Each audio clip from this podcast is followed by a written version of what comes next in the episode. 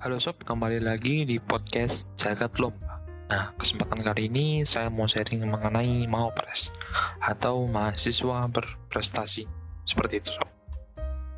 Nah, uh, Mawapres ini adalah uh, kayak apa ya, kompetisi di mana dari penyaringan mulai jurusan, kemudian uh, fakultas, kemudian universitas dan nasional terhadap uh, mahasiswa-mahasiswa yang telah memiliki prestasi seperti itu sob.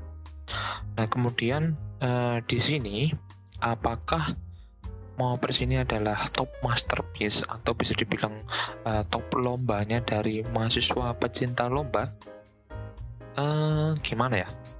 Itu tergantung dari sobat sendiri. Apakah uh, sobat menganggap hal tersebut adalah topnya lomba, top competition atau tidak?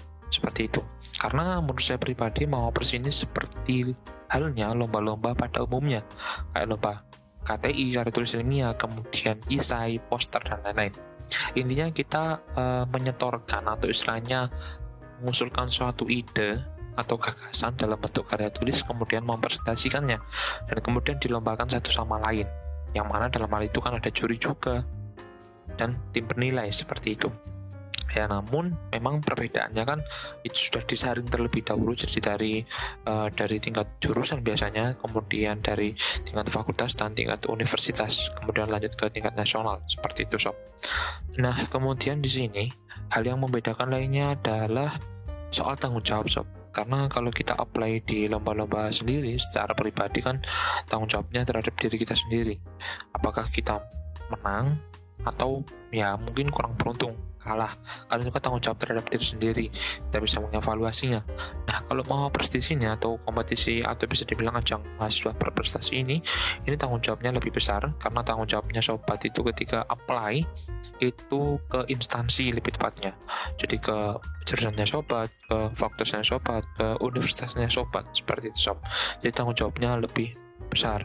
Kan beda tuh kalau misalnya kita apply secara personal di lomba-lomba uh, nasional LKTI apa maupun yang di internasional kan tanggung jawab terhadap diri sendiri seperti itu. Nah kembali lagi apakah mau itu disebut masterpiece-nya lomba-lomba? Nah itu tergantung lagi ke sobat kembali lagi yang saya bilang tadi kalau misalnya sobat menganggap itu adalah goals-nya sobat dari awal ya mungkin sobat bisa menganggapnya dan selama itu kan perlu adanya proses dalam pengumpulan uh, sertifikat-sertifikat kemudian mengumpulkan pengalaman-pengalaman dan mengumpulkan kepercayaan diri sebelum apply di tingkat mawapres seperti itu.